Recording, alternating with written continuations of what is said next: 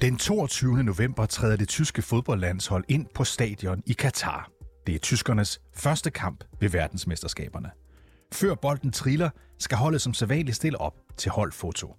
Men tyskerne gør det på en anden måde, end de plejer. For da kameraerne kommer frem, tager de 11 spillere hånden op foran munden i protest. Protest mod VM og værtsnationen Katar. Vores ytringsfrihed er indskrænket, fortæller de os. En uge senere underskriver Tyskland en mangeårig gasaftale med Katar. Du lytter til Konfliktzonen, som i dag ser nærmere på en ny gasaftale mellem Tyskland og Katar. En aftale, der indebærer, at tyskerne fra 2026 modtager 2,5 millioner ton flydende naturgas om året fra Katar. Og en aftale, som lige nu bliver kritiseret fra mange sider. Både for at være for meget, men også for at være for lidt i gaskrisen. Og selvfølgelig for en særdeles uheldig timing.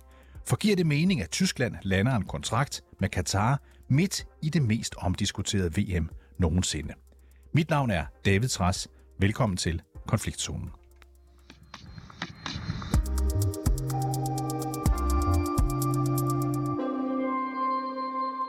Lasse Sol Sunde, velkommen til. Mange tak. Du er Tysklands øh, korrespondent for 24-7, normalt bosat i Berlin, men lige nu hjemme i Danmark og derfor med i studiet her hos os i dag. Du følger selvfølgelig med i reaktionerne på den gasaftale, som tyskerne har indgået med Katar. Hvorfor er det lige Katar, som tyskerne vælger at købe gas fra nu? Jamen altså, verdens største gasproducent, det er jo Rusland. Den har man afskåret sig fra at købe fra. Øh, næststørste, det er Iran. Det er heller ikke for godt politisk. Den tredje største, det er Katar. Øh, det er, kan man sige, en af de store kilder for at få det her patchwork til at gå op for tyskerne, fordi at de jo er kommet i en kattepine, fordi de er så afhængige af gas i forhold til deres industri.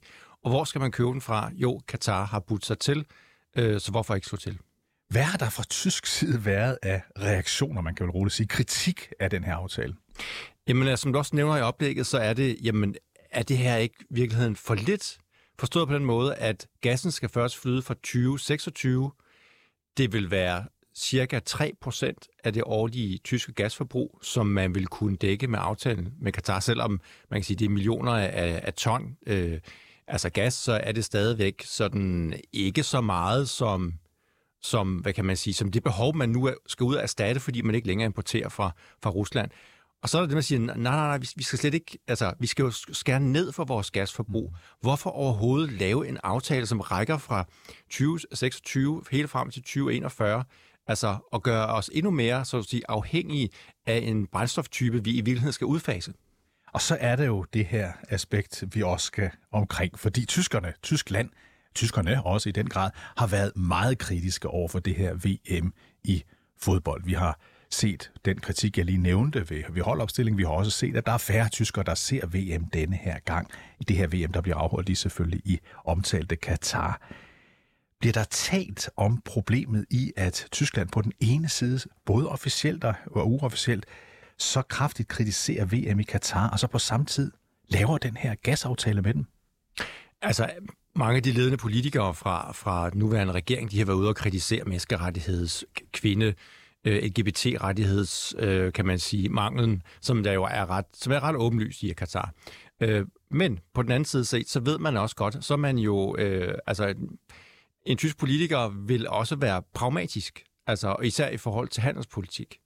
Så selvom man kan sige, jamen kan man ikke skille, altså kan man ikke samle de her, det her kompleks i et og sige, jamen fordi at vi har store menneskerettighedsproblemer, så køber vi igen hos dem. Nej, sådan fungerer det faktisk ikke i en Katar, en Katars hoved, men sådan fungerer det faktisk heller ikke i en tyskers hoved, fordi de kan godt leve med, at man på den ene side kritiserer, og på den anden side køber. Øh, altså, det er jo, kan man sige, humlen i, at man jo i mange år gjorde det nøjagtigt det samme med Rusland. Mm. Altså, der var en krig i Øst-Ukraine, der var en annexion af Krim, man købte gladeligt gas fra dem.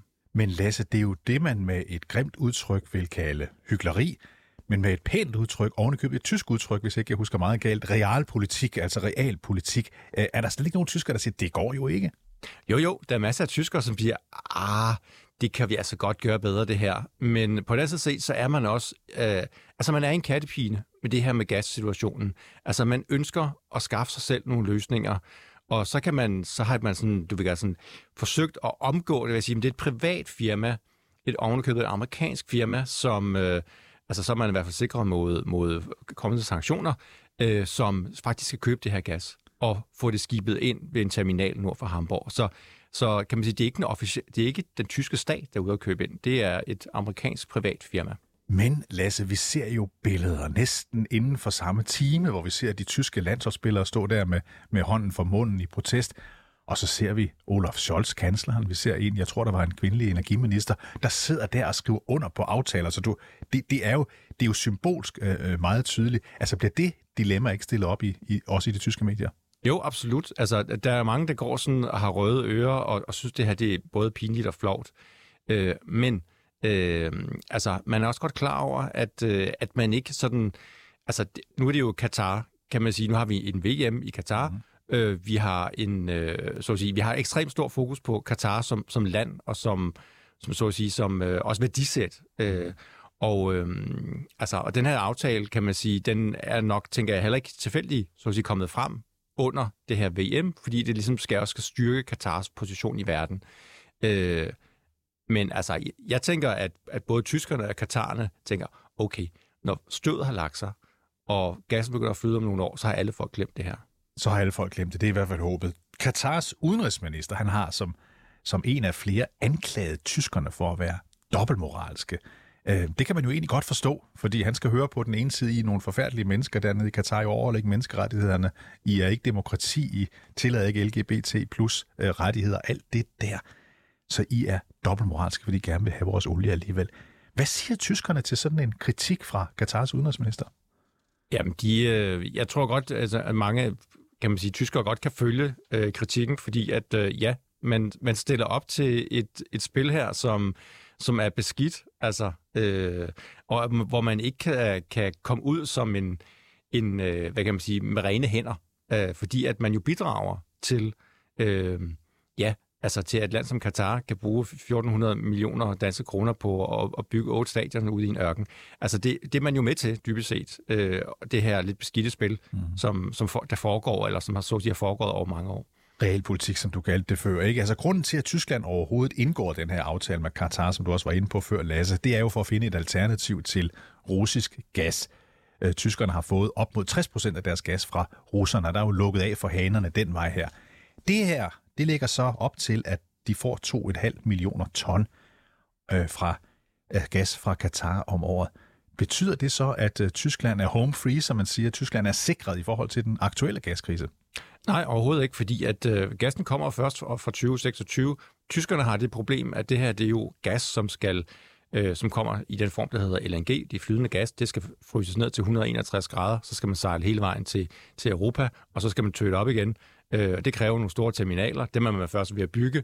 Øh, de skal først være i, i drift, Lige nu forsøger man sig frem med at lave sådan nogle midlertidige terminaler, så man trods alt kan få noget ind. Mm-hmm. Men, øh, men altså det her, det forslår så at sige ikke særlig meget i forhold til den nuværende krise. Lige nu forsøger Tyskland at købe ind, så at sige, med arme og ben, øh, og især fra måske sådan et ukendte øh, gaslande i Europa, altså Belgien, Holland, Norge kender vi, det er den helt store kilde, øh, hvor, hvor gassen kommer fra, som man forsøger. Øh, og så, så har tyskerne jo det dilemma, at de har jo masser af gas i deres eget land. De har bare et forbud mod at udvende det, fordi det, der skal man bruge den her forkædrede fracking-teknologi, altså hvor man pumper kemikalier dybt ned i undergrunden for at få gassen op. Det nægter tyskerne at gøre. Det har vi også selv fået et forbud mod mm. i Danmark. Øh, og øh, der kunne man jo måske lempe lidt på de regler, men det er jo også super kontroversielt, fordi altså, der taler vi så hardcore miljøpolitik. Ja, og der kunne vi måske gentale hyggeleri, fordi de har jo åbenbart ikke noget problem med, at man modtager gassen fra andre lande, der bruger samme teknik. Hvor stor vil gasmanglen være i Tyskland, hvis det her køb ikke ville blive gennemført? Jamen altså 3% af det årlige forbrug. Altså vi taler om, at Tyskland forbruger det, der svarer til, eller har et behov fordi man ikke længere importerer fra Rusland, så har man behov for 500 terawatt. Den her aftale repræsenterer 30 terawatt. Mm-hmm. Altså, det kan man forbruge i Tyskland på en dag som i dag, i løbet af 14 dage. Ja. Altså, øh, så, altså, hvad kan man sige, så gassen er hurtigt brugt. Øh, så det er ikke fordi, det sådan repræsenterer sådan en, en, en game changer. Lasse, nu er du jo hjemme i gode Danmark, hvor vi stadigvæk øh, kan holde varmen, men ned i Tyskland, hvor problemerne er større, kan jeg forstå, op til den her vinter, kan de overhovedet klare den her vinter Tyskland? Privat husholdningerne kan sagtens, fordi at de har så at sige første prioritet. Men øh, industrien er, er mere på den, forstået på den måde, at det er industrien, der har fået skåret en stor del af deres energiforbrug. De har tænkt også været rigtig gode til at spare på energien. Øh, måske også lidt overraskende for tyskerne, så har de lige nu, øh, altså deres lagerbestand er på 99 procent, hvilket er egentlig er meget godt, når man tænker på, at vi er inde i en kold periode. Selvfølgelig er vi ikke nået frem til hverken februar eller marts endnu, men øh, det siger noget om, at, at tyskerne faktisk har formået at, at køre sådan nogle sparetiltag. Men det kommer altså med en pris, og det kommer med den pris, at en hel del tyske industrivirksomheder ikke længere producerer mm. øh, i, i særlig stor stil. Øh, og, øh, og det kan godt gå ondt på tyskerne, forstået på en måde, at man på sigt måske vil se nogle industrigrene, der falder helt bort, fordi at de er ekstremt energiintensive. Og der vil det være, måske være være øh, så at sige, smartere og, og få det fremstillet i et land, hvor energi er langt billigere.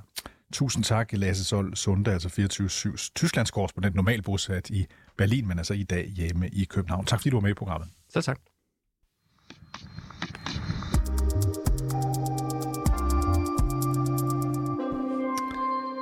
Anders øh, Overvad, velkommen til programmet. Mange tak.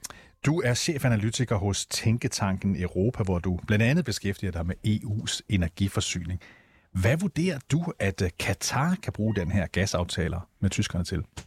Jamen, altså, Katar de får jo solgt øh, mere gas, end de ellers vil, og det er jo meget godt for deres pengetank. Øh, de har også lige lavet en stor aftale med Kina, så jeg tror, de er så dels tilfreds. De er tilfredse øh, med den her aftale? Ja, det vil være min klare vurdering, ellers tror jeg ikke, de havde indgået den. Øhm, Tyskland, de vil som sagt, som Lasse lige var inde på før, modtage 2,5 millioner ton naturgas om året fra Katar for 2026. Det svarer, som han også sagde, til 3 procent af tyskernes samlede gasforbrug. Så kan det måske umiddelbart virke til, at den gas, som Tyskland fremover vil modtage fra Katar, det bare er en dråbe i havet. Hvor nødvendigt er det for dig at se, at Tyskland indgår den her aftale med Katar? Jeg er med på, at hyggeleriet er ret slående i øjeblikket, når man kritiserer sin egen fodboldspil og alt muligt andet. Men, men hvis vi sådan lige tager realpolitikken, som du også selv tidligere selv fremhævede, så er det her bare nødvendigt. EU, eller Tyskland er en af de helt store gasforbrugere i EU, og øh, når man ikke længere kan få den gas, man gjorde før for Rusland, jamen så skal det hul lukkes, fordi uanset hvor meget vi gerne vil det, så tager det altså tid at komme af med naturgasafhængigheden. For det tager tid at bygge vindmøller, solceller, energinet og alle de ting, som skal hjælpe os ud af den her krise.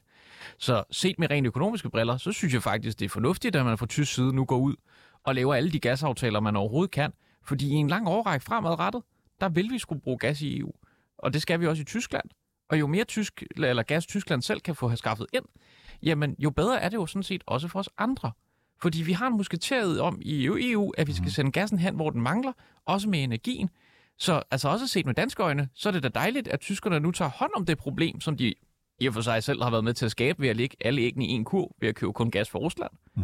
Jamen så er det da befriende, at man også gør noget ved det. Befriende i en energisammenhæng, kan man sige. Men, men, men, men kigger vi på det sådan med, med, med, med, med sådan lidt overordnede briller, så kan vi sige, vi, det vil sige Europa og Tyskland og Danmark, har gjort alt, hvad vi kunne for nu at komme fri af afhængigheden fra Rusland, fordi vi ikke bryder os om Rusland, fordi Rusland mm. er en ond magt, som vi siger. Så siger vi, lad os købe det ned fra Katar. Men Katar er jo ikke et mønstersamfund, for nu at sige det som det er. Ligger den diskussion ikke med i det? Altså bør man ikke også indtænke den? Jo, en ideel verden, men, men verden er ikke ideel. Uh, jeg tror også, der er forskel på at købe krigsførende nationer og på at køre nogen, der måske har et mere lunken forhold til menneskerettigheder. Vi køber også olie i Saudi-Arabien. De har måske et syn på kvinderettigheder, der ligger rimelig langt væk fra vores. Vi køber glædelige ting i Kina, som heller ikke behandler deres minoriteter særlig pænt. Så det her, det er jo et kompromis, vi laver meget, meget ofte i vores handelspolitik. Fordi uanset hvordan vi vender og drejer det, så er verden desværre bare sådan indrettet, at der er ikke ret mange, der deler de europæiske værdier uden for Europa. Og dem, der gør, det vil være måske lande som USA, Kanada og Norge, jamen dem har vi da så sandelig også købt alt det naturgas, vi overhovedet kunne få fat i fra.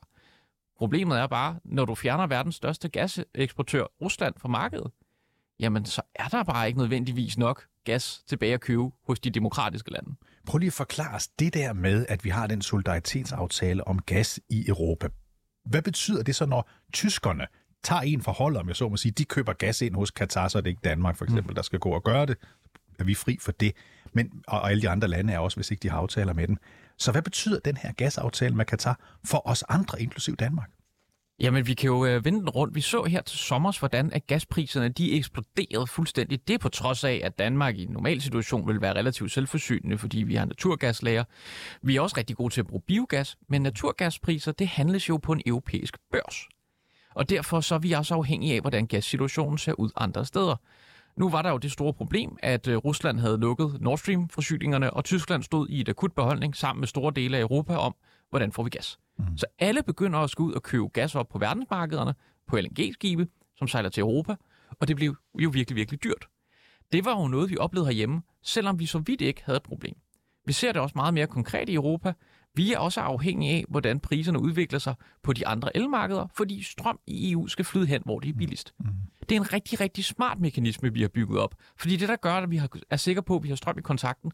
For når det vinden ikke blæser, jamen så mangler vi jo strøm i Danmark. Og så er det jo rigtig dejligt, at tyskerne og svenskerne gerne vil sælge til os. Så det er jo virkelig en af de mekanismer, vi skal gøre rigtig meget for at fastholde. Mm. Du var inde på det før, øh, Anders. Det der med, hvad det betyder, at Rusland, verdens største gasproducent og eksportør, de, de ikke længere kan sælge til os. Det er jo ikke deres valg, det er vores valg. Øh, hvad, øh, hvad, hvad betyder det for gasmarkedet, at, at, at Rusland sådan har, har trukket stikket? Jamen, det betyder... Eller har fået trukket stikket?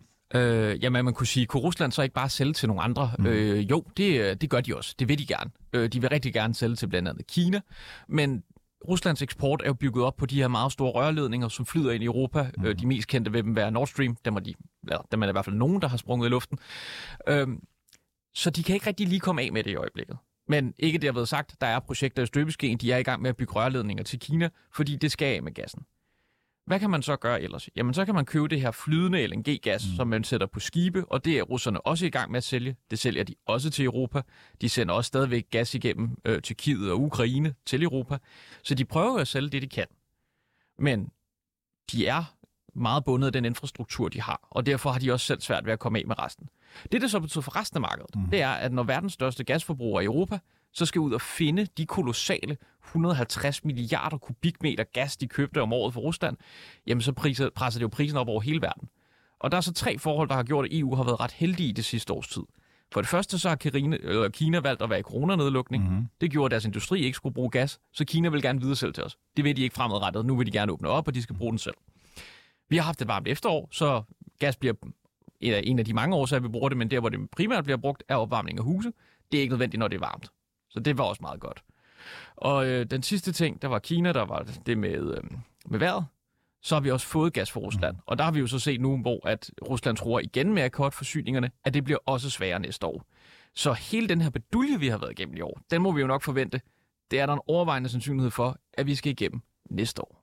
Når vi så hører om den her gasaftale med Katar, og vi talte med Lasse Solsunde om det før, hvor voldsomt den bliver diskuteret i Tyskland og rundt omkring, der bliver talt om, hvorvidt det er forsvarligt at indgå en aftale med et land, som Katar, som vi var inde på før, der helt åbenlyst øh, ikke overholder de menneskerettigheder, som vi holder af i vores del af verden.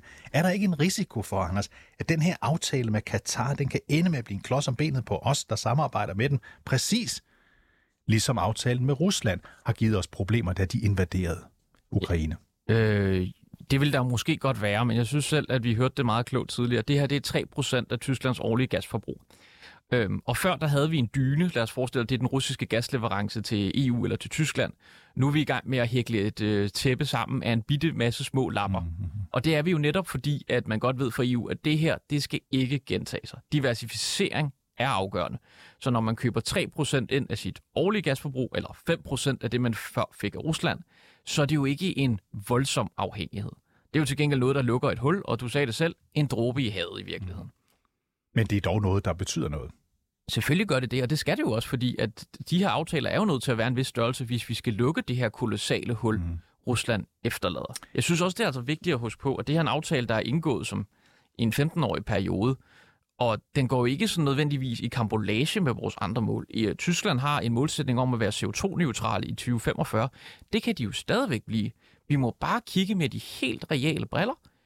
Vi kommer ikke til at blive afhængige af gas i morgen. Det har vi bygget alt for meget af vores... U- uafhængige. Ja, uafhængige. Ja. Alt for meget af vores infrastruktur er bygget op på naturgas i Europa. I Tyskland, der er det en fjerdedel af energibehovet, der bliver dækket af naturgas det kommer til at tage rigtig mange år at vende sig af med den slags. Hvis vi bliver ved, ved Katar, så har landet, det har vi også været inde på før, lavet en samarbejdsaftale med kineserne. En aftale om i 27 år at sende 4 millioner ton naturgas til Kina. det lader til at gå ret godt for Katar på det her gasområde.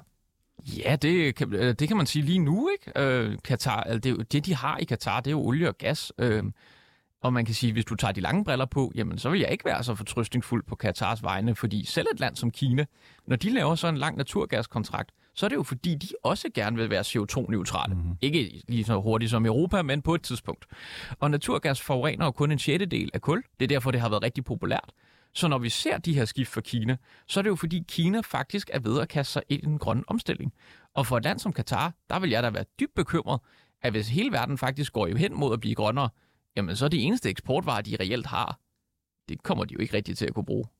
Nogen vil måske huske navnet Henry Kissinger, en tysk flygtning, der kommer til USA, bliver national sikkerhedsrådgiver under Nixon-åren og stadigvæk er i live og stadigvæk er en anerkendt, nu meget gammel øh, sikkerhedspolitisk øh, iagtager i USA. Han opfandt, tror jeg, udtrykket, han ikoniserede det i hvert fald, realpolitik. Er det det, som vi er inde på her? Altså har vi overhovedet råd til at være kredsende i valget af samarbejdspartnere, når nu vi skal have dækket vores energibehov? Kan vi så tillade os at sige, at vi vil ikke modtage energi fra de og de og de og de, de lande, fordi de har ikke samme styre som Danmark og Norge og Sverige? Det ville da være rigtig dejligt, vi kunne, men, men hvorfor gøre det på det her område, når vi ikke gør det på nogen andre? Vi køber olie for rigtig mange steder i Mellemøsten, som heller ikke opfører sig ordentligt. Det har vi altid gjort. Desværre er det bare sådan, at da vi fik uddelt naturressourcer hen over jorden, der var der bare ikke nødvendigvis meget af det, der faldt ned i Europa. Og ved at gøre os afhængige af fossile brændsler, har vi desværre også gjort os afhængige af andre styre. Og de har ikke nødvendigvis samme måde at se på tingene på. Det er vilkårene. Det vi kan gøre, det er, at vi kan arbejde for at blive selvforsynende i energi. Det gør man også. EU har lanceret først det, der hed Fit for 55, mm. som var vejen ind i den grønne omstilling. Det er så blevet opgraderet med Repower EU, som igen hæver ambitionerne. Så vi ender jo forhåbentlig et sted en gang i 2030, hvor vi er mere og mere selvforsynende med vedvarende energi, og vil være uafhængige af de her stater. Det tager bare desværre rigtig lang tid, fordi der er begrænsede håndværkere til at opføre vindmøller og solceller. Og så skal vi også lige have tilladelse til at bygge dem, og vi skal finde ud af, at markmusen ikke lider overlast, og alle de her ting, som man også skal slås med, når man opfører vedvarende energi. Tusind tak, øh, Anders Overvad, øh, chefanalytiker hos øh, Tænketanken Europa. Tak fordi du var med i programmet. Mange tak.